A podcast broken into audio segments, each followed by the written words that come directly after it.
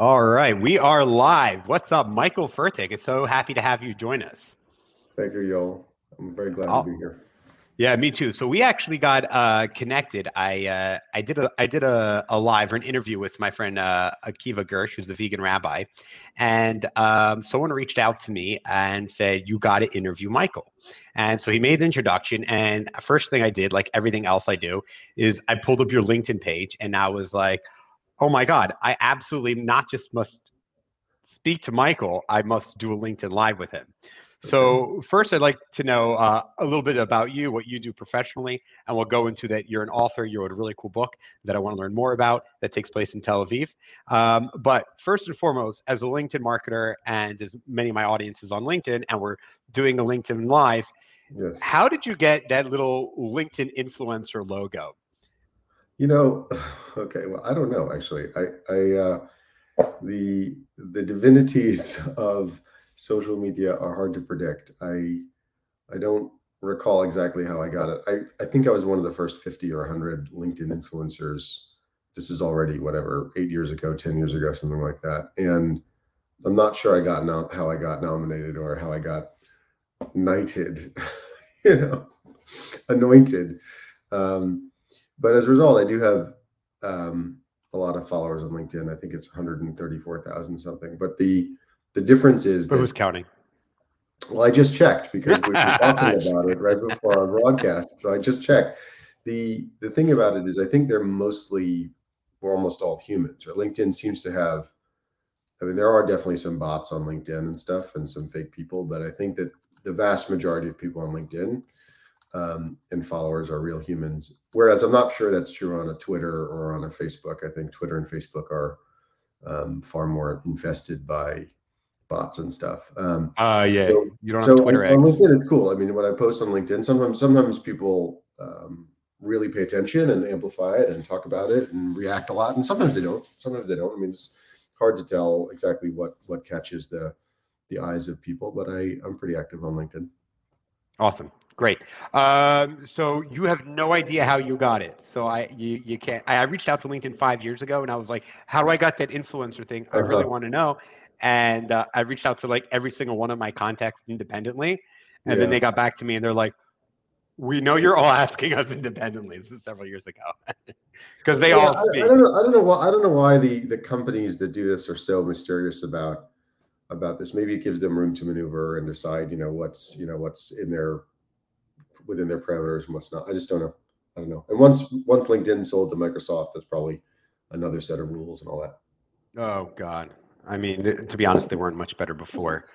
Uh, okay. But okay, well, okay, okay, cool. So uh, great. So anyway, so what we have here. So you're in California, and you're a V, right? You're involved in the VC world, right? And you talk about technology a lot in Israel, and you're very familiar with the tech scene in Greater Tel Aviv or um, and in Israel. I'd like to get a better idea, maybe from you, possibly.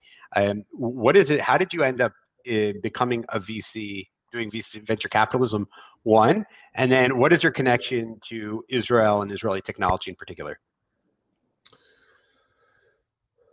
okay there's a lot there and i'm happy we have a lot of time so i'm happy to take it step by step um, let's come back to my my history of israel in a second but suffice to say right now that i have a great passion for israel i am an overt zionist and i talk about my interest in Israel. I talk about my Zionism openly and um, frequently. And we'll, we'll we'll we'll come back to how I got there if you if you want from a family way and a personal history way uh, in a second. I kind of retired in 2015 ish, and uh, from from a long haul of being an entrepreneur chiefly a founder of tech startups. And uh, the kind of the, the, the tech startup that that many people will have heard of that I sort of retired into an executive chairman role from the CEO job uh, is called Reputation. Now called Reputation used to be called Reputation.com, and before that was called Reputation Defender. But um, anyway, suffice it to say, Reputation. And and I was deciding in my life for a few reasons what to do next. in about 2014, 15. And I realized that one of the things I wanted from the next chapter of my life, the next say 10 years, God willing, uh, starting around 2015, was a more regular connection and more frequent connection to Israel. I've been living in California and I had been traveling Israel for personal reasons and and some professional reasons over the years. But I wanted to do more with Israel. And there are a few ways to do that. There's you can live there, which I did not think was going to be likely in my near-term future for a few reasons you can give uh, philanthropically to Israeli institutions um, and so forth, or you can be involved in business, for example. There are many ways, right? You have many ways to, to do that. And I decided that I was going to explore being involved in a business way in Israel. And I, at the same time, was thinking about switching my focus from daily entrepreneurship to more active venture investing. And as an entrepreneur at the time, I had been only in high tech. Since then, I have become also a life sciences uh, entrepreneur, thank, uh, thankfully, um, with good news.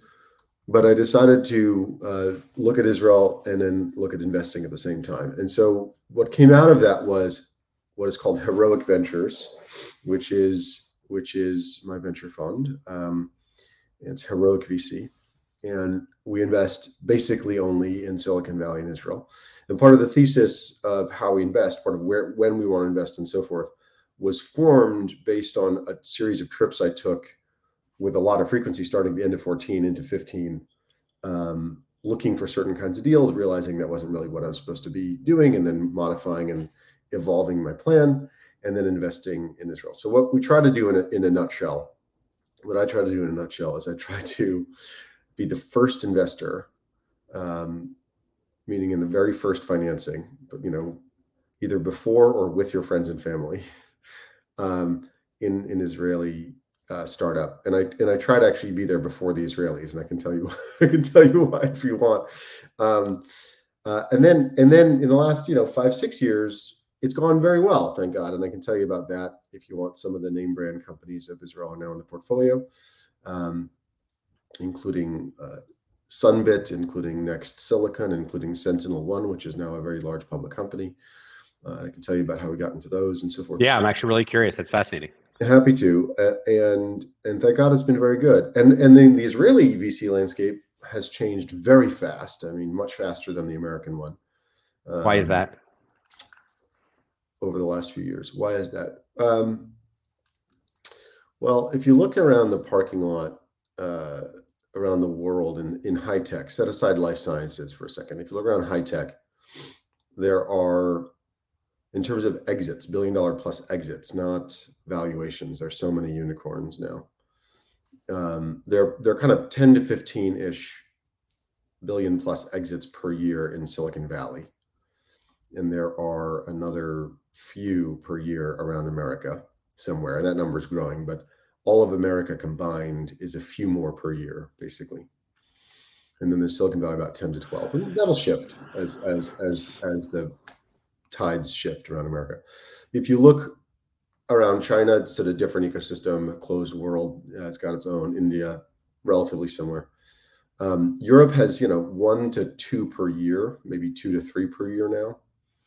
And Israel has one to two per year. So Israel basically has as many exits of that size per year as Europe, right? Continental Europe plus the UK. And it's probably mm-hmm. you know a little on the margin, a little more in Europe, but I mean we're talking about a very tiny country versus a very large continent. Um, and I think that's the number one reason there's more investment coming to Israel. when there's more investment coming to Israel, there's good exits. Um, you're going to have a changing landscape. That's one. The second thing is that there are more guys like me coming to Israel. So Americans with American style term sheets, um, Israeli VC historically uh, recently has been a lot probably more similar to the way American VC was 20 years ago and the way VC is in Europe or in other parts of the world. The term sheets are tougher, the terms are tougher for the entrepreneurs. And then once you have a, a number of investors come from America, who are interested in investing in Israeli startups, the pressure changes. So the the the the the standard term sheet goes from a little tougher to a little kinder, um, more pro entrepreneur, more pro founder, and then the local VCs are going to respond in kind, and then a lot of the Israeli entrepreneurs. That's the second reason. A lot of the Israeli entrepreneurs. Third reason I'd say have had successes now, and so they can self fund for the first million, two million, three million of their company, and then they can afford to go straight to the American VCs, skipping the Israeli VCs. And as a result, the Israeli VCs say, hey, look, we want to play harder. We want to get into these deals and we don't want to be skipped. So we're going to raise larger funds and, and, invest more money uh, instead of trying to invest half a million or a million. They might invest two to five million and pay higher term, higher prices and higher valuations. Mm-hmm.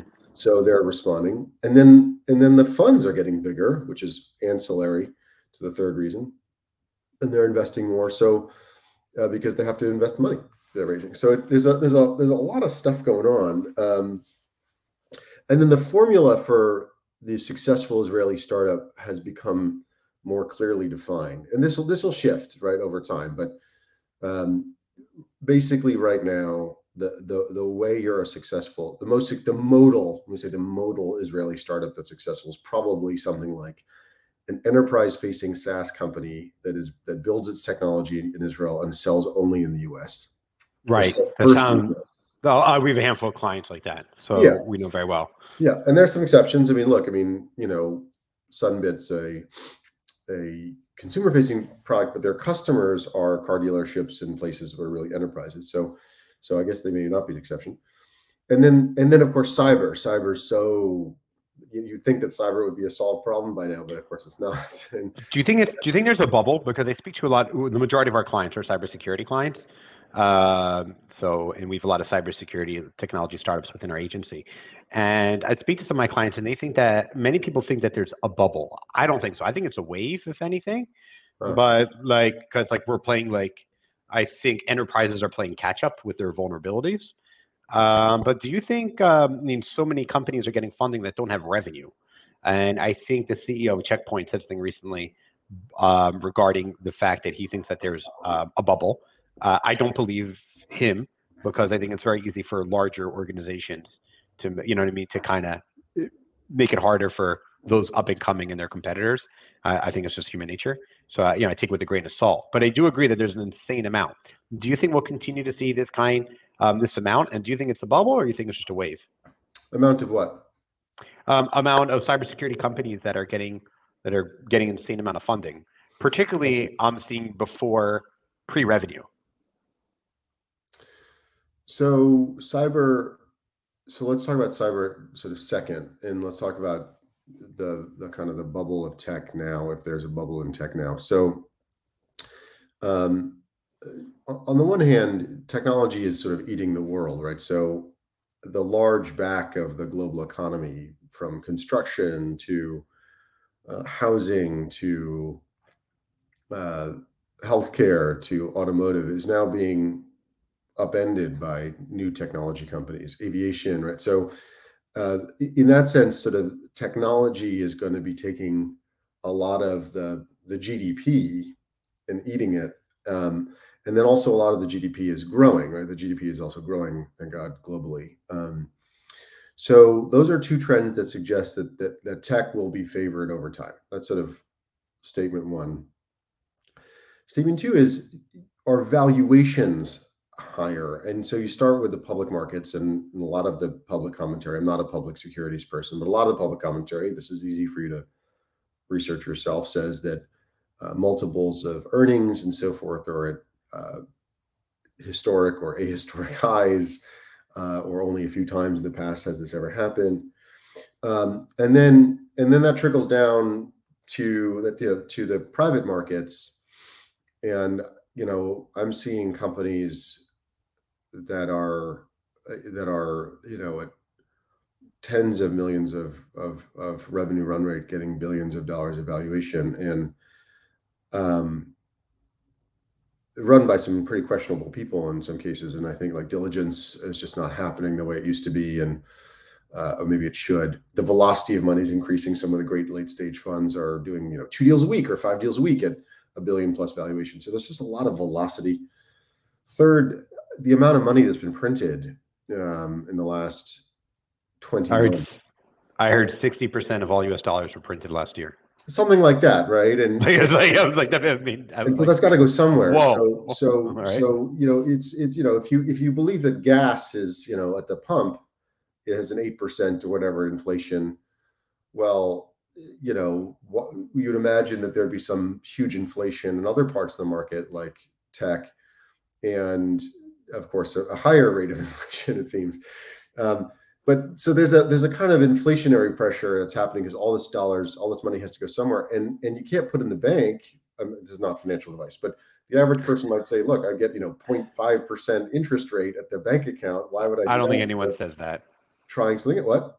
I don't think anyone says I'm going to park my cash in the bank because Well, that's it part of the issue. So where do they where do they put it, and then and then and then you know these things sort of bubble up to these valuations. So so and then if you have a larger venture fund, right? If you have a if your venture fund today is seven hundred million dollars, whereas t- five years ago your last fund was hundred million dollars, you have to put seven x more money to work, and so you might be a little more loosey goosey in your decision making. You might want to spend more per investment.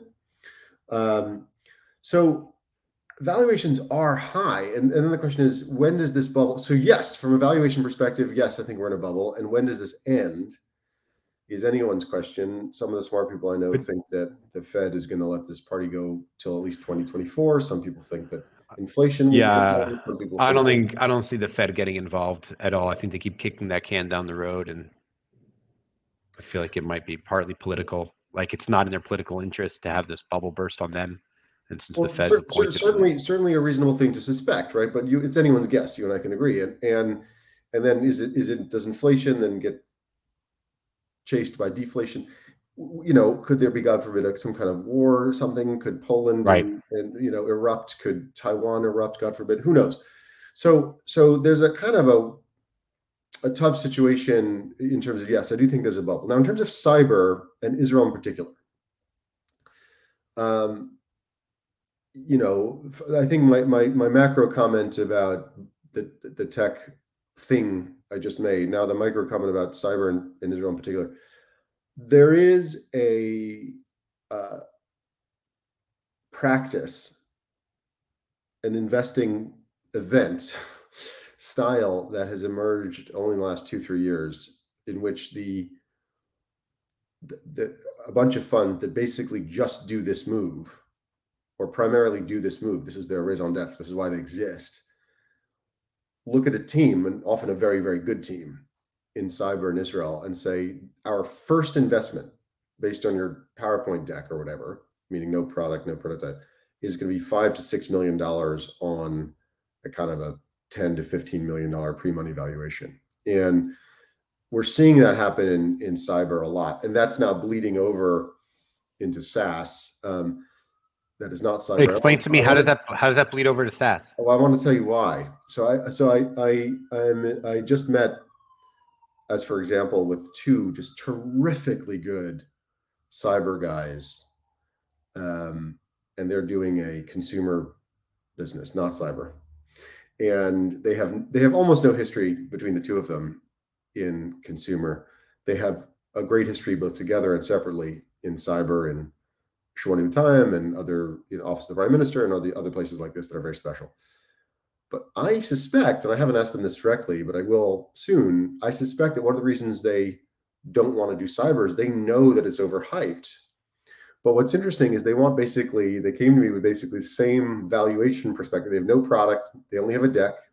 They want like five on 15, 20 posts. So they want the cyber hype in sa- in consumer, even though they're not consumer guys. So so this you see this movie a lot where people are like, oh yeah, my field is saturated. Let me go to this other field I don't know about, but get the same problem that And, is and evidenced by the saturation, you know, as manifest through valuations from the field that I'm from. So I think it's I think it's going to bleed over. But cy- cyber in particular in Israel, I do believe is very exciting. You have Sentinel One, uh, which I'm very very proud to own, uh, you know, a lot. Um, thank God, through my fund and so forth.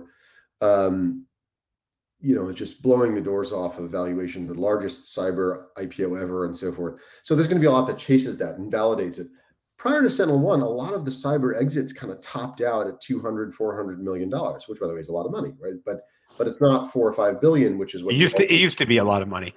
It's a lot. Of money. So I know. So joke, joke. Yeah. So there you are. Um, you know, I, I, I think. Um, so anyway, I think. Uh, th- th- that's where we are. So I, I think I think there is in fact a bubble going on, but but on one hand, long may continue. On the other hand, you know, we have to be careful. We have to be careful. We have to be careful what we're looking for. And also, when there is a bubble, your valuation decisions become even more important because if you if if the company raises so much money at a very high price and the and the bubble bursts if that should that happen then the the markets become very unkind and the next financing can be a significant down round or so forth. So um, okay. So anyway there you are. That's my answer.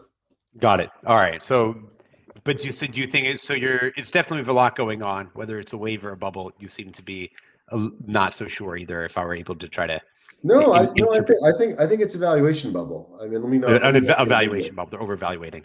But yeah, you do think these companies I, mean, I think, are? I think that the, the, the software eating the world will continue. I mean, I you know I think that that's what our tech eating the world will continue. Right? I mean, the the Nasdaq will will. I mean, just using it as a symbol. I mean, I guess Sentinel One's on the New York Stock Exchange, so it's not necessarily a great symbol, but something that we might call the Nasdaq will continue to eat more of the world, probably. Yeah, yeah, that doesn't guess, surprise me. Guess. Huh? That doesn't that doesn't surprise me. Well, what do you look for in uh, startups that say that you would consider investing? Do you find how much is is the technology? How much is it? Would you say is the founders? Of course, it's an all above approach. Um, what, what, exactly do you? What are the main things that you consider um, that you would say differentiates you from other people in your industry when you consider a cybersecurity or technology company for investment? Well, you know, if you go around my office, I'll start with something funny. If you go around my office and you ask the team uh, whether the, t- the team member is Israeli or American or Chinese, whatever extraction, um, whatever you know language is natively spoken in my office, I say, "What's the number one reason not to invest in an Israeli startup?" And they'll all answer the same question. They'll all answer that question the same way. If they have a single Israeli pilot. um, and of course, I'm not talking about Air Force pilots. That's a plus. I'm talking about like a pilot with an Israeli customer. I, I think mm-hmm. um, well, it, it's it's pretty much disqualifying. It's not universally disqualifying. It was pretty much disqualifying. It, the the the best way I think to succeed in Israel almost always, and this is a this is a game of averages, right? This is not game Obviously. hard rules, but the, the averages produce rules that are rules of thumb or guidelines or hard rules, depending is is if your company is selling to Israeli customers, it'll probably just not be an important company. And uh, it may be what you want to do. It may be what's best for you and your lifestyle, but it's just not going to be a global company. It's not going to be an important startup in terms of financial outcome, in terms of size. Um, Israeli customers are very demanding. They can just basically eat you alive, and they don't pay a lot. And there's no advantage to selling to them, right? So Israeli uh, Israel has a terrific profile, or you have entrepreneurs who speak enough English or a lot of English. You have entrepreneurs who have ready access to America, and you can build in Israel and sell in America. It's no longer much cheaper to build in Israel. It is still cheaper to build in Israel than it is in Silicon Valley, but it's not cheaper to build your technology in Israel than it is to build it in other parts of the United States. But selling in America is very, very important. Um, and I would say selling in America to the exclusion of most other places in the world, to the exclusion of Europe or Asia, at least at first. And if you can prove yourself there, then you're off to the races. So that's the one sort of funny part in terms of what I look for. So we, I invest really early. I mean, I invest in in in team and TAM. So the the, the the team who are building the company and their total addressable market size. Those are the two things I probably care about most, probably most of the time and um, that means I'm not looking at product market fit. So once a company has attained product market fit, it's often too late for us. it's often too expensive for us, and we can't do it. Um, and there are a thousand Series A or Series B funds that are looking to grab those deals. Uh, we're betting on the on the people and on the size of the market. And if you if you have software margins and you have great people and you're going after a big market and you're you're good entrepreneurs, then then then you have a pretty darn good chance of getting an outcome that's that's that's venture worthy. That's exciting. So that's uh that's what I look for. Uh, outside, what is um, so people talk about like you know Israel startup nation, so on and so forth. But from your perspective as a Californian, um, what do people actually? What do people see from the? Uh, what do people like? What is their per perspective of Israel in general for let's say those that have never been here like you have? Uh, you know, I, I think from the technology standpoint, are they? Is it? Do they see it as startup nation like we do? You know, we all see ourselves yeah, certainly, think, and then the way we're seen from the outside. Place. Yeah, they think of Israel as a very special place. Uh, you know, I think that if you're talking about uh, mo- most people, most places are not very political, mm-hmm. and I think you're asking a non-political question. So that's correct. Most people, you know, you you would you would find who are interested in something called tech, let's say. So that's already a small number of people relative to the to the total mm. population are not going to have uh, useful or interesting or, or strongly felt opinions about Israel as a, as a state or as a political project. Um, instead, they're going to have some lightly held opinions about those topics at all, if at all, or they're going to have lightly held opinions about um, about Israel as a startup place. And for sure, the, the opinions about Israel as a startup place are going to be extremely positive, right? Mm-hmm. Um, an extremely high density of remarkable entrepreneurs and companies. There, I think forty thousand Israelis or something like that in Silicon Valley, for example. Um, very, you know, very uh, hardworking people, entrepreneurial. So very favorable opinions, maybe a little more cyber than the other than you know than France or something like that. But right, but very very positive, uh, and and deservedly so, uh, deservedly so. Yeah, I would say I'd say it's very very positive. And by the way, I mean I I find that I find, I mean to be sure, I find that also true in the other parts of the Middle East I, I have visited and visit and where I spend time virtually now or in person uh, before coronavirus, right? There's an extremely positive attitude towards Israel as a tech place. Uh, Correct. And, you know, even before the Abraham Accords in the UAE and in Saudi and the Kingdom. I mean, so, um, you know, it, it, so so even even in the traditional. Uh, in Egypt, increasing now also, I, I've started to notice, see some things down like you can read the grape leaves, like kind of the grapevine kind of you're starting to feel they're talking about water technology and all of that. Um, so it's actually kind of fascinating, especially with the the dams being built of the Nile. Um, it's like stopping water flow to uh, Egypt. Uh, so uh, way, Ari, I think yeah. I think you're making a. I, I don't know much about it about Egypt and Israel together in the in the, in the tech interchange, but but to be sure, ag tech and mm-hmm. you could include that in that water tech is going to be a place where Israel has been a world leader since well before the tech boom, right? Since the days Correct. of the and us in the West aren't so familiar with it because we feel like you know we turn on the water, we've all the water, we, we don't have the we don't have the water challenges. We, I mean, let's say Western Europe and the United, North America, that let's say Israel, the Middle East, and Northern Africa often have. So it's it's very important the agriculture, technology, water technology. Um, so we have a question from Ari Khan. Uh, what do you think about property technology, the prop, prop tech industry in Israel, if you have an opinion? Yeah, so prop tech is a phrase, and thank you uh, to Ari Khan um, for the question. Prop tech can be used to mean real estate facing technology, or it can be property management technology uh, companies. Usually, it's mean it's used to mean um, startups that are either trying to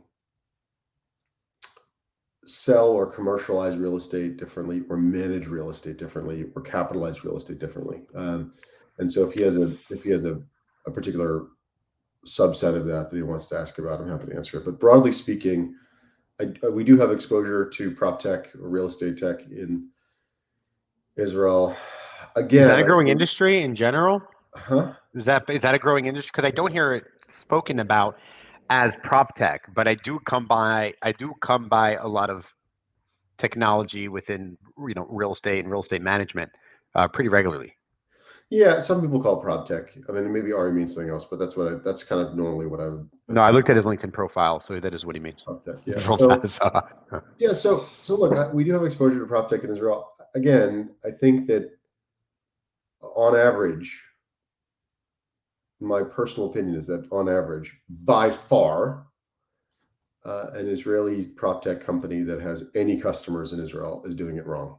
Um, and that, that is doing anything in Israel apart from building a startup and having mm-hmm. a team is doing it wrong. Israel is just such a tiny country with a tiny GDP. And right.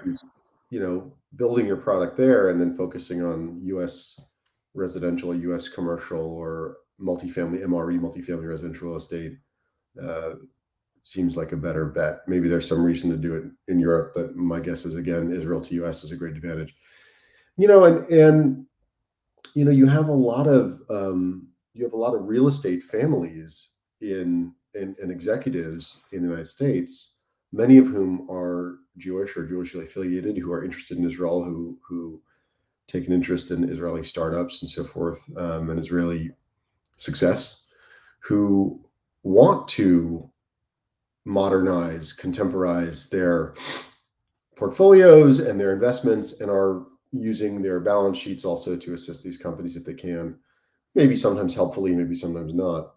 So I, I do think you have a kind of a, a, bit of a built-in potential advantage. I don't want to say something that's too mm-hmm. strong because you can never you can never know how people actually behave, and at the end of the day, the company has to perform. Are there any VC funds around property tech? Yeah, sure. There are many. There, there's space for it.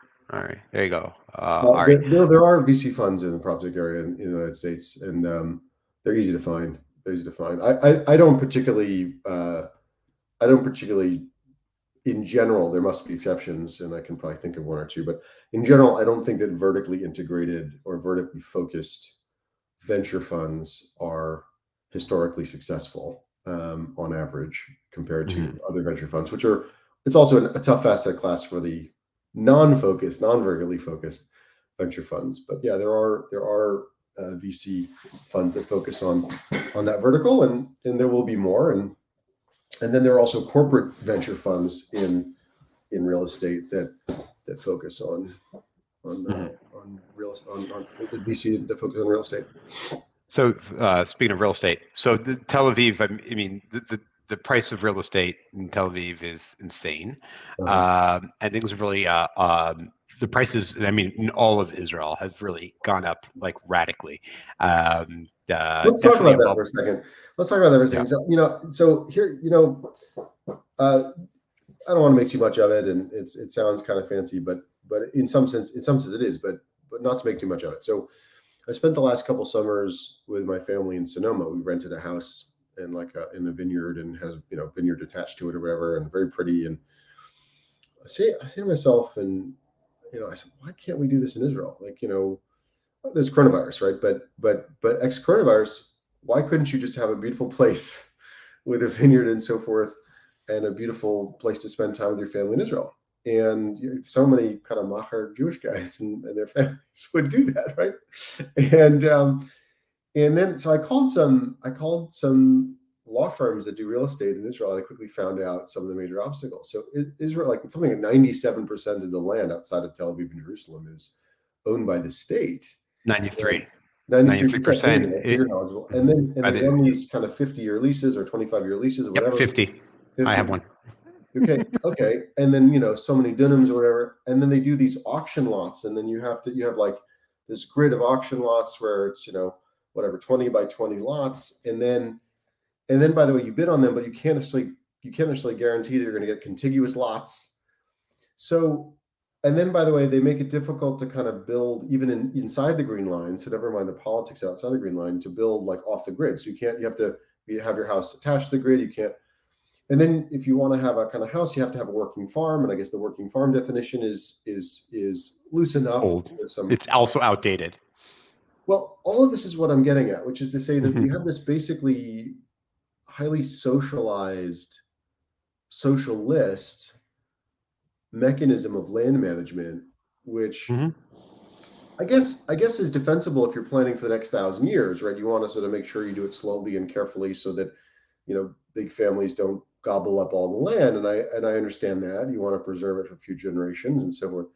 But it seems to me that that you would have a lot of very valuable investment and also um, eco-friendly investment and water-friendly investment if you loosen some of these rules, whether or not they're on the seaside or in the hills or the Carmel or Dude, you're preaching the choir, man. It is unreal. Well, By- so- by the so way, you're the only other person I know that I speak to, at least an American, that most Israelis don't know this. That 90 93 percent is owned by the Israel Land Authority, or to call that it's it's state owned, and and that's the whole reason. There's a supply limitation because it's state owned.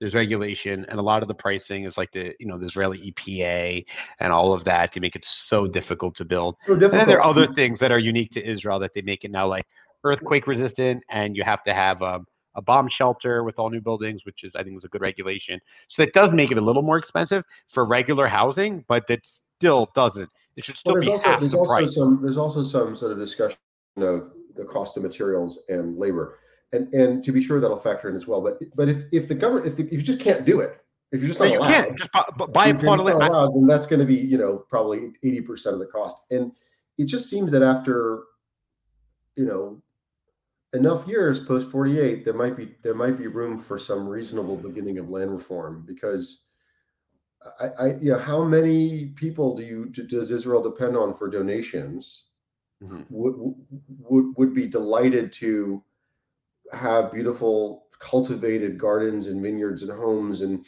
and places and developments in Israel in parts of Israel that are that are still you know kind of like rocky and scrappily you could turn them into beautiful places and so there's a there's also the kind of the farming lobby is pretty strong in Israel I understand so anyway like this is this is no, no doubtedly undoubtedly beyond my pay grade but I I I was just puzzled by how hard they made it to to to spend more money and more time in Israel so, so, So yeah. I'll, I'll tell you an interesting story. I um, several years ago, more than several, it's newlyweds, like ten years ago. Um, I reached out. I spoke to the CEO of JNF, which is now a client, uh, Russell Robinson, great guy, and I suggested that why isn't there Boca Raton in Israel? Like, why are so many Jews going from right? I'm from the East Coast. I'm from Philly. Why are so many of them like moving to Florida? Why can't we make something similar in Israel? And so I made a business plan with him, 18 pages, and then he was like, okay, now go get funding. I was like, we're gonna get funding. I was like 24, you know, I was like, get funding. I have like college debt up to here. Uh, I don't know nobody. And uh, it's Yeah. fascinating because they have the land and they could do it. And I came up with a great business plan for revenue, naming roads after donors and the whole thing. But in the end, it's just um, the government seems to really get in the way of itself. There's some of that. There's some of that, and and and and whether it's Boca or whatever it is, you go to Caesarea where a lot of these fancy houses are. And That's right next door to me. You're you're That's where I live. sort of near the beach, Mhm. but you're not at the beach. You're like sitting in a pool, and you're like hundred meters from the beach, and like you can't see the beach. It's weird. And I'm right near Caesarea. We share a train. I'm in Pardes Khana. yeah, And people like, first off, the, the majority of houses in Pardes Khana are not owner occupied. So it's actually fascinated. They're actually rented, long term rentals. Second, I tell people, why would I live there? There, there isn't a real community because many of them aren't owner occupied. I'm a five minute extra drive from the beach to the golf course, all that. 98% of houses, 95% of houses at Caesarea, they still need to drive to the beach. That's it's weird. And, So I'll and- just I'll just drive an extra six weird. minutes and, then there are a and I don't pay the property yeah, tax and I have better culture and better community where I'm at. Yeah, And so why would I? And that's why people aren't moving there. So, but you definitely get the beach vibe town, even no matter how inland you are with Caesarea. It is nice. Uh, we'll, we'll, I want to talk about your book in a minute, but this is an interesting question related to something that you said that I think is related to a lot of my audience. Uh, right. So you're talking about if you only got Israeli customers, that's not enough to invest in, legit. Right. So if you've only got Israeli customers and no one, no, no American customer wants to work with someone, oh yeah, who are you working with? And it's just, you know, small, you know, local Israeli companies. How do they branch out? How do they overcome that? Let's say that catch twenty two challenge, so to speak, to get their first, let's say, American uh, you know American uh, American client or even enterprise, ideally for a small startup? So the question that's been put is, and thank you for asking. Hi, Michael. You mentioned before you don't usually invest in Israeli startups working only with Israeli customers. By the way, I never invest in startups that. I hope I never invest in startups that that are only working with Israeli customers. Um, what I said was I prefer not to invest in a company that has even one Israeli customer. Um, mm, but the question is, how do you suggest a small startup reach its first U.S. customers? So, so let me answer in a very uh, Jewish way, I think, which is. I think that's the best answer. You're answering with another question. Is, that's both a very good question and a really, really bad question. So, let me start with why it's a good question. It's a good question because it's important. How do you do it? it's a bad question because if if you can't do it, then you're in the wrong business. Um, so here, here, let me answer it now more seriously. Um, probably every successful Israeli startup you've ever heard of has managed to reach US customers quickly. And um, probably most of the Israeli startups that have not been successful have said, "Oh, this bank and that bank, they're running a startup accelerator program, and they're going to work with me and Israeli, you know, local Israeli banks." And I was in the army with a guy who now works over there at this kind of company over here in Israel, and so I'm going to work with him first. We're just going to run a pilot and and so forth, and we're we're going to figure it out together. Then we're going to use that as evidence for the U.S. market. So, so unfortunately, kind of the the convenience and the familiarity of we know these people gets you a false positive. It gets you kind of an early pilot or something uh, in Israel, but that leads to nothing, right? It's not really a, pr- a proof point for American customers. And often, at, at all, you're saying even the contrary. You're saying even it might even be a negative, but you're saying to the typical well, American. Well, well, I don't. I don't think it's a negative as a proof point, but I do think it's a negative in the sense that the Israeli customer often consume all of your time, energy, and resources for the next six months or twelve months. Ah, got it. And, yes. Um, and it doesn't buy you anything in terms of the proof with U.S. customers. And what so, if you what if you have like you know Bank Leumi, Bank Hapoalim? So if you're working with these larger, I mean by Israeli standards, right? The the largest banks in Israel, that's not enough to then maybe go to a medium-sized bank in America or regional bank.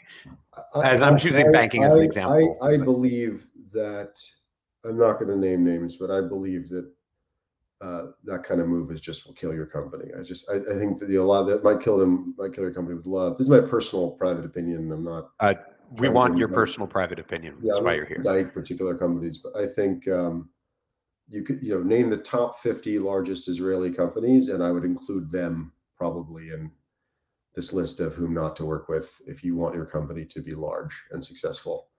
And the, the, the counter examples that they might be able to provide are are uh, probably meaningless in my opinion. And and they can be your your two thousandth customer or your five thousandth customer, but they I think on balance the amount of energy and lift that you need to go get your first U.S. customer is going to pay you back ten thousand fold uh, compared to uh, Israeli customers. Now, by the way, there are a lot of Israelis now working at American companies in America and they are so you can use that connection. That's yeah, and so you can have the familiarity if you want to. There are a lot of CISOs and CIOs and CTOs and marketing executives and business executives. Right. And so if that's your familiarity or your network, there's no reason not to start with your network, but it'll just repay you so mm-hmm. much. Um, but that focus. Well, I want to sorry, I want to interrupt. I want to add something to that. So for those who heard what Michael said, which is actually excellent, LinkedIn has a search feature where you can find out what university or school that they used to attend. So you can search for people that are working at certain enterprises, certain in certain locations, let's say in America, in your industry, their experience, and you can see have they been did they go to Israel University? Uh, were they in the IDF? Were they in 8200? All of this is often people's LinkedIn profile, and then message them directly, and you have a very warm starting point in order, hopefully, to build a relationship with uh, potentially an American client. Yeah, and, and, and so and so you know I, I, think that kind of being really hard nosed about this and saying we will focus only on US customers, unless there's some specific reason you need to be in, in UK or Germany, those are going to be very strong exception cases, for example. But being really, really focused uh, and not making any excuses to take the easy path to Israeli customers I think is going to increase the chance of the average startup. Is my opinion. Will probably increase the chance of the average startup to succeed by many, many, many fold. And there's kind of no way around it. Got it. So if, if someone wanted their first customer, an Israeli startup, okay, we're ready to go to market, ready to go customer. Do you recommend them not try out first on an Israeli client at all? Correct. I mean, you should try and go to sell to America Correct. without even having and if, and if, an Israeli, a and if an. Israeli customer, if an Israeli customer is banging down your door, begging to be your customer, I would still say no. Fascinating because they'll eat up your time. They'll give you some false Because, positives because on average, product. it will not pay you enough. It, on average, it will eat up your time. On average, their demands will be too high. And on average, it will buy you nothing in terms of credibility with larger U.S. customers later. On average, that's my That is- general, That's an insane amount of value generalized advice. That's awesome. my generalized opinion. That's generalized great. That's great advice. That's really because you people don't think about. It. They think they're building a client and they're learning, but it's going to weigh them down, not pay them enough. They're going to burn through more cash, um, and they're going to try to do things to adapt to an Israeli client, which is not how you adapt to yeah, an and, and, I, American. and I can't, I can't sitting right here, right now, I can't think of a single exception to that point of view in my experience. Not a single exception. So how does right? So you were saying try to work whatever network you have, whether it's through your your investors, like I said, through LinkedIn search, whatever connections you might have, just try to get the the connection. That's really that's really fascinating. That's And by uh, the way, and by the way, it's it, it this is basic tachles about how to do a startup, right? And so it's like asking the question, and this is why this is why it was not a good question. It was a good question for some reasons, and surfaced a lot of opinion, my at least my opinion. But the reason it's not a good question is that it's like it's so basic, mamash tachles, basic stuff. It's like asking, how do I hire an engineer? I mean, it's that basic. If you can't do it, go do something else. awesome. Wow, fascinating. All right, so uh, you're you're this great book called Hip Set, right? And Yeah, I. Thank you. love it. Do do you have it? Perfect. Lovely. Okay, so I Thank you. put the I put it in the chat uh 15 minutes ago, but we kept getting Oh, can I? off I topic. want, to, I want to do a reveal of the cloth cover underneath, which you may not have seen yet. No, wait, wait, wait, wait, more beautiful. I love it. Right? I love and it. It's got the Magen David right there in silver. on blue. I love it. Okay, so before we we went live, I was talking about how the fact that um, I don't read any fiction, um, and I was thinking about how I need to read some fiction, and if I am ever interested in fiction, it has to have like like learning things, like philosophical, right? Something like you know, like Ayn Rand or you know, the richest man in Babylon, or, you know, something that that's just how my brain is. I read a lot of nonfiction, and fiction honestly bores me, but I haven't read any in a while, and I was looking for it. So I'm, I'm excited for when this uh, gets delivered and I can read it. Now, this takes place in Tel Aviv, and um, I don't want to. I want you to first tell us about it, and then I have some questions. Because I don't Okay. want to. I don't want to mislead you. I Well, thank you, Yoel. I'm. I'm very I'm very glad you're asking, and thanks to everybody. So this is my other life. I'm in my other my other life. I'm a writer, and um, this is my newest book. It's what I'm promoting today. I'm promoting this book, Hip Set, and it takes place in Tel Aviv. It is an act of Zionism. This book, and I want to tell you just a couple things about it because I think uh, you'll enjoy it. It's not yet translated into Hebrew, though. I hope that's a project for next year, maybe. So it's a it's a noir novel. So noir is spelled N O I R, and some of the people in the audience will be familiar with uh, Humphrey Bogart, right? Uh, Raymond Chandler, uh, Maltese Falcon kinds of stories from the 30s, 40s, and 50s. Noir is, in my opinion, one of the three great American art forms. You got the Western movie, you got jazz and its progeny, you got noir. Now, other people will agree or disagree with my list of three, but that's my list of three. And noir is a kind of uh, genre. It's a genre that requires an atmosphere that's very special and very specific. You need a city, it needs to take place in a city that is undergoing a lot of change with a lot of socioeconomic diversity and rapid change that results in political political tension, economic tension, social tension, and that leads to murder somehow. The, the lowest of the low, the underworld, and the highest of the high, the political superstructure of the city and so forth, all come together in this hard boil. And then something takes place. And the detective is usually a man, it's usually a man apart. So someone who's untouchable in terms of romance, in terms of social availability, he's a loner. And he travels. I like through- Batman a little bit away. or Humphrey Bogart, and and uh, he's just not available to you. He's gonna he's, he's unimpeachable. He's incorruptible, and this is why this mood of the city is is is as a requirement for noir is why Los Angeles and San Francisco were perfect places for this 60 years ago, and um, and now when you look around the world, I can think of no better place than Tel Aviv as a beautiful setting for a noir because you have so much eruptive change and so much disruptive change and so many things coming, so many languages coming together and cultures clashing together. And I wanted to write a book. I was there on a on a VC trip, and I was on the Tayelet with my toes in the sand at the, at the you know at the at one of the beach bars there near uh, Beach, and um, and uh, I said, "Gee, I want to write a book, and I want to write a book, and I want to set it here in Tel Aviv." And so uh, I love noir, and and I wanted to write a book. This is important for our audience today. I think I wanted to write a book that took and treated Israel as a real place. So what does that mean? Israel. I just had an, an op-ed in the Jerusalem Post uh, recently on this topic. Israel is is discussed in many ways. Uh, that's not true. Israel is discussed a couple of ways globally. One is that it's a high-tech place, startup nation, and the other it's a place where there's something called the conflict, capital T, capital C, right, with Palestinians or with Arabs, whatever way we might define them or the press might define them that moment. And of course, Israel's a real place. It's a real, Israel's a real place where people have lives, where they have economic struggles. And it's not a place that in any way should be defined or is defined by the capital T, capital C, the conflict, right?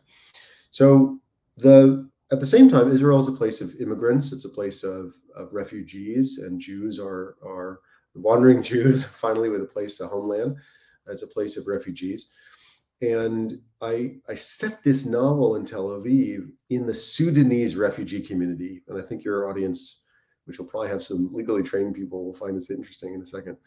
I set this in the Sudanese refugee community. And, and you guys will be familiar with the idea that there are probably now about a thousand, there used to be about 2,000 Sudanese refugees who escaped generally Islamic um, terror in North and South Sudan from South Sudan who made their way across Northern Africa and into Israel as a place they were looking for economic and and uh, and, and uh, uh, personal refuge. And Israel became a wealthy country in the last 20 years and is a place where you might want to be as a refugee uh, uh, looking for economic refuge. And Israel's um, Tzuris, its discussion internally about the Sudanese refugee, refugee challenge, problem, question, uh, event, phenomenon is, I think, uh, a superb lens and way into uh, the real life of Israel and the things that go on in the minds of Jews and Israelis around the world that are not just about the conflict. One of the things that turned me on to this particular topic, and this is, I think, where uh, some of you are legally trained. I think 70% of your audience is probably legally trained, even though they're all marketers. um, uh, you know, well, one some of your legally trained audience will find this interesting. When Israel was born, of course, there was a legal technology that was created to allow for a right of return of Jews, and also there was a legal technology that cognized the local Jews who were there before the modern state of Israel existed. And then there were a bunch of laws, regulations, and procedures for either Israeli Arabs or displaced person Palestinians and so forth. There was basically no other immigration technology created at the time. There was no other legal regime created at the time because nobody else wanted to go to Israel. Who wanted to move to Israel who's not a Jewish refugee or someone who was uh, uh, wanting to return or go there as an Israeli Arab or as a Palestinian or Jerusalemite and so forth. So when the Sudanese refugees showed up about 15 years ago, plus minus, there was no legal way to cognize them. They had no status. There was no way to actually process them. So here we have a country of lawyers, okay, who are very familiar with being displaced and very familiar with being displaced for religious reasons, who did not know what to do with a group of people who had trekked 4,000 kilometers, whatever it was, circuitously across desert at peril of life and limb to arrive in Israel to live. And so, you know, local Holocaust survivors were saying, you know, yes, I want them here, or no, I don't want them in my neighborhood.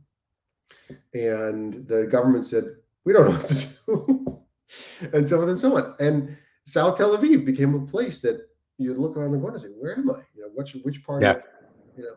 So it's a it's a police procedural story. Our narrator is uh, an African guy who's lived in Israel for 20 years, who got there before the wave of Sudanese refugees.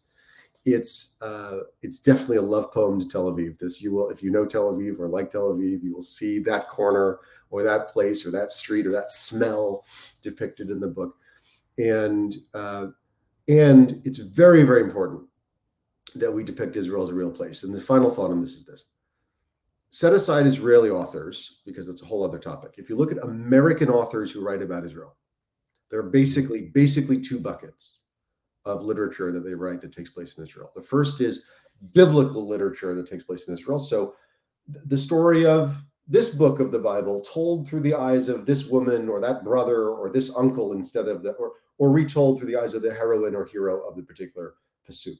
Okay. Biblical stories, biblical era stories. That's bucket one. Very good books, by the way. Many of them, some of them not, but many of them very good. The second book are uh, second category are books that took place in what you might call the heroic era of Israel. So 1948 plus minus to kind of the Yom Kippur War plus minus, when Israel was known throughout the world as accomplishing impossible thing after impossible thing, miracle after miracle, to breathe life into the country and to make the desert bloom. And sometimes since the Yom Kippur War, Israel has become more of a fact. Now you can argue whether it's really a fact because there are some nuclear lunatics out there in the neighborhood and it's a jungle neighborhood, and we know that.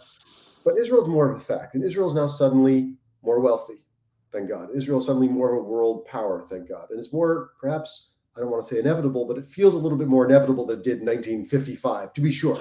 Right. Mhm. And so the literature by Americans has stopped at the Yom Kippur War. It's now it's like, you know, should Israel exist kind of stuff, or how do how does this family from across the green line deal with this family from the you know Romeo and Juliet kinds of stories. But what a miss! What a miss, in my opinion. It is time for a new literature. I hope written by Americans, including this American with this book, that takes place in Israel that understands Israel to be a real place where there are real people, some of whom are nice people, some of whom are not nice people, some of whom are Meshuggah people, some of whom are ethical people, some of whom are crooks. And that shows the face of Israel to the world. And the great news about this book, the thing I'm proudest of so far, is that the first group of readers, the book launched in the UK, and the first group of readers were largely women. Women uh, read more than men uh, in fiction anyway these days, and thank God for the women readers that we all rely on them as writers. But we're largely women, I think almost all women, English speakers across continental Europe, almost none of whom had ever been to, uh, to Israel. And probably, I assume, I don't know, almost none of whom were Jewish. And what they loved about the book was that there was a postcard from Tel Aviv, from Israel, that made them want to visit Israel. That's not cool. And it allowed them to see Israel as a place that was real and not defined by The what media. he said 10 minutes ago. Right, right, Okay. right. Or even worse, Twitter. or uh, I mean, forget forget I mean, Twitter. My God, right? oh my goodness. So, so yeah, yeah, yeah, Twitter. So here's a here's a real book for a real place, and I hope that. And by the way, I'm I'm very glad to say that my Israeli friends have read it either as a favor to me or because they wanted to, um, and have loved it as well. It's a it's not a long book. Uh, it is. Um, it is a book that will make you feel great about Israel, but also make you feel great about Israel because it treats Israel as a real place with real humans. Right. And Sounds like a beach read, no? And it's and it's a murder mystery, and you got a solution. What'd you There say? you go. It, it's uh sounds kind of like a great beach read, would you say? It could be a beach read. It could be a beach read. Yeah, I, I, I'm not offended by a beach read. I think. Um, No, I don't mean that in a bad way at all. I mean, no, I'm not offended by, yeah. I mean that as the highest compliment. no, it's okay. No, it's okay. I, I understand. what you're. It's it, is- it does not require it does not require the kind of attention you would need for a technical white paper, for example, for Bitcoin. Got it. Right. So it doesn't require that kind of attention. When I was reading uh, Daniel Kahneman, Thinking Fast and Slow, and I'm like, holy crap, this is way too much brain power. It's not enjoyable. Oh, okay. No, no, um, yeah, this is more of a serious book like that in that sense. So, so, Hmm. so, so, yeah. So, I, I guess, I guess that. So, um, the one thing that's that really should be true about a noir novel is that it's atmospheric. It should be mood, and you should want to, you should want to, you should want to read it. So it can be, you can in that sense, you'll it's perhaps more of an evening read than a morning bre- breakfast. Ah, uh, okay, right? all right. So that's that means I have to put down my cell phone in the evening. You know, usually after ring it, I Right, it's probably better than looking at Twitter in the evening, right? Like, right? Uh, yeah. So definitely going to be an upgrade. That's a low bar, but yeah, it, it's probably better than when, when it arrives. Um, and uh, you know, it's actually fascinating because I told you, you know, I, I just on I have a side hobby. I don't really tell people, you know, but the YouTube channel I started, Israel Unfiltered, was because everyone talks about Israel through either um, a religious lens or a political lens, and I can't stand that. And I'm really into the culture and the individuals and the people and the personalities and and you, you know the, the Nobel prizes and and the, the the technology and just the amazing things that are going on here and it just gets neglected in the music scene and so uh, i and it's and in my opinion of course i'm biased but of course i'm right. Um, probably the most interesting culture uh, by far and it is has the most nationalities per capita. It's not even close. I mean america is a distant second and there isn't even a third place for uh, regarding immigration by nationalities uh, different nationalities per capita. Is such a melting pot here. It's unbelievable that the different cultures that are that are created and then subcultures and then each generation has its own culture and subculture.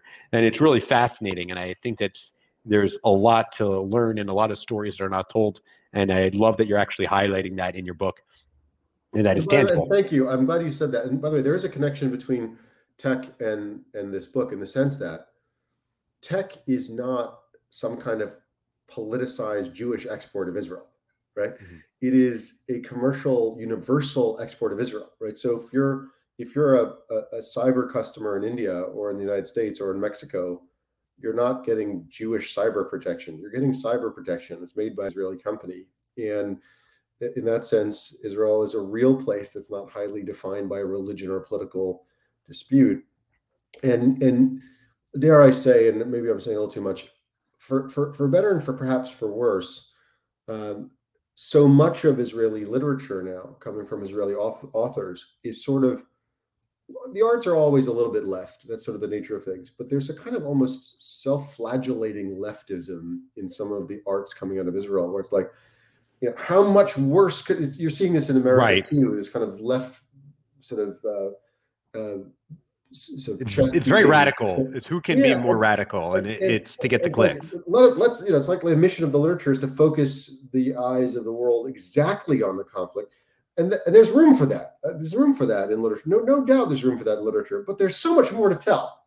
Right. And it's it's like saying, you know what, we're going to go to an Italian restaurant, and the only thing that's offered the Italian restaurant is bruschetta.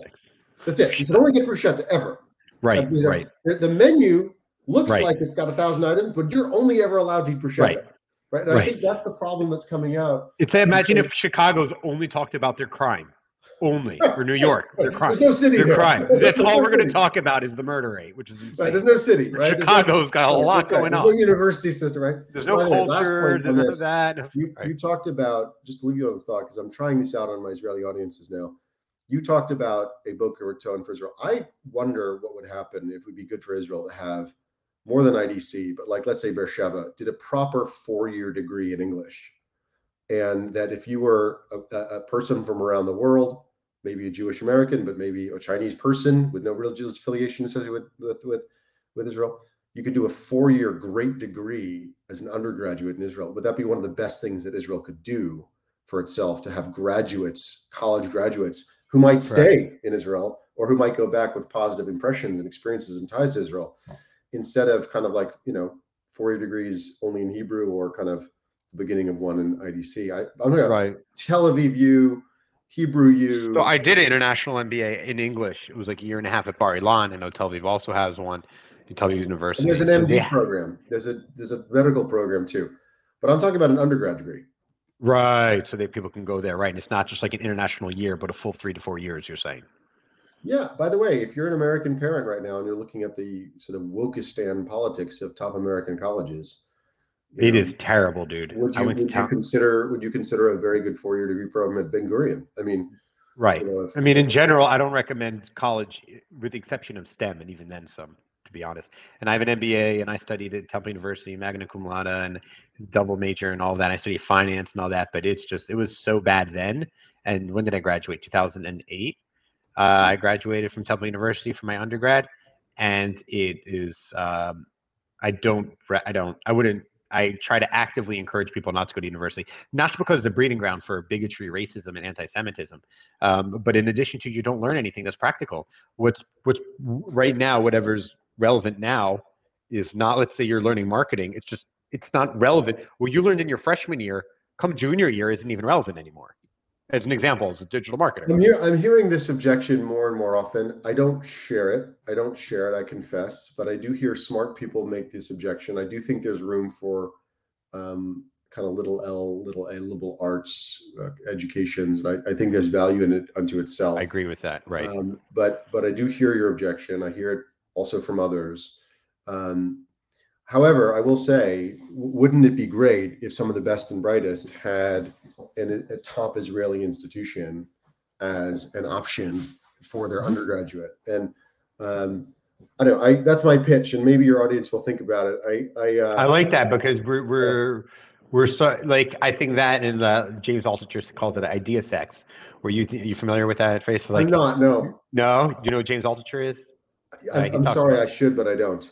Okay, I don't know. You should or shouldn't, but uh, he, he's great. He's an American. He's in Florida now. He left New York.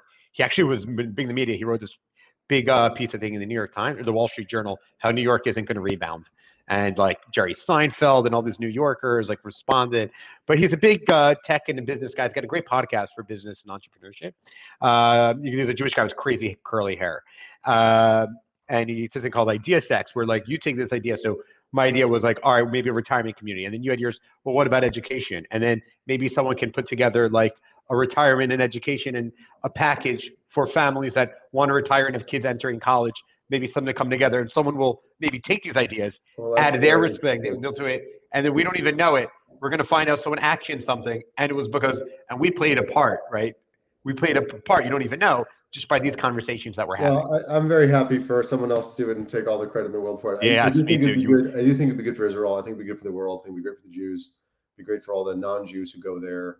Imagine having like 200 amazing top level Chinese undergraduates, uh, you know, per year uh, living in Israel and and and what that would do for uh, China and and China Israel and, and then Americans 200 top Americans going there and then U.S. China like I, I mean, it's what an amazing thought. Listen, we have to stop, yo. We're, we're having such a good time, but we're over. I know, right? And, and, it always takes a while to break in. And I think I think it's because we should have talked about your book in the beginning. That would have been more oh, interesting. No, I definitely wanted to get had, We had a good conversation, and I'm very glad that we had these great questions from your audience, and uh, and I hope that I hope they can find me on LinkedIn whether they're watching live or later. And Yoel, I wish you the greatest of success with your uh, ingenious and innovative uh, podcast and videocast and broadcast and LinkedIn Live and YouTube channel. Uh, I think it's going to be a great success. I'm sure of it. Thank you, Michael. Um, Michael's book, um, you can find Hip Set. I put it in the comments. Um, and just also when this is uploaded to YouTube, we'll make sure to include in the comments then. Uh, Michael, thank you so much for joining us, and uh, it's an absolute pleasure. Thank you. Thank you. Am Yisrael Chai. Yeah, amen.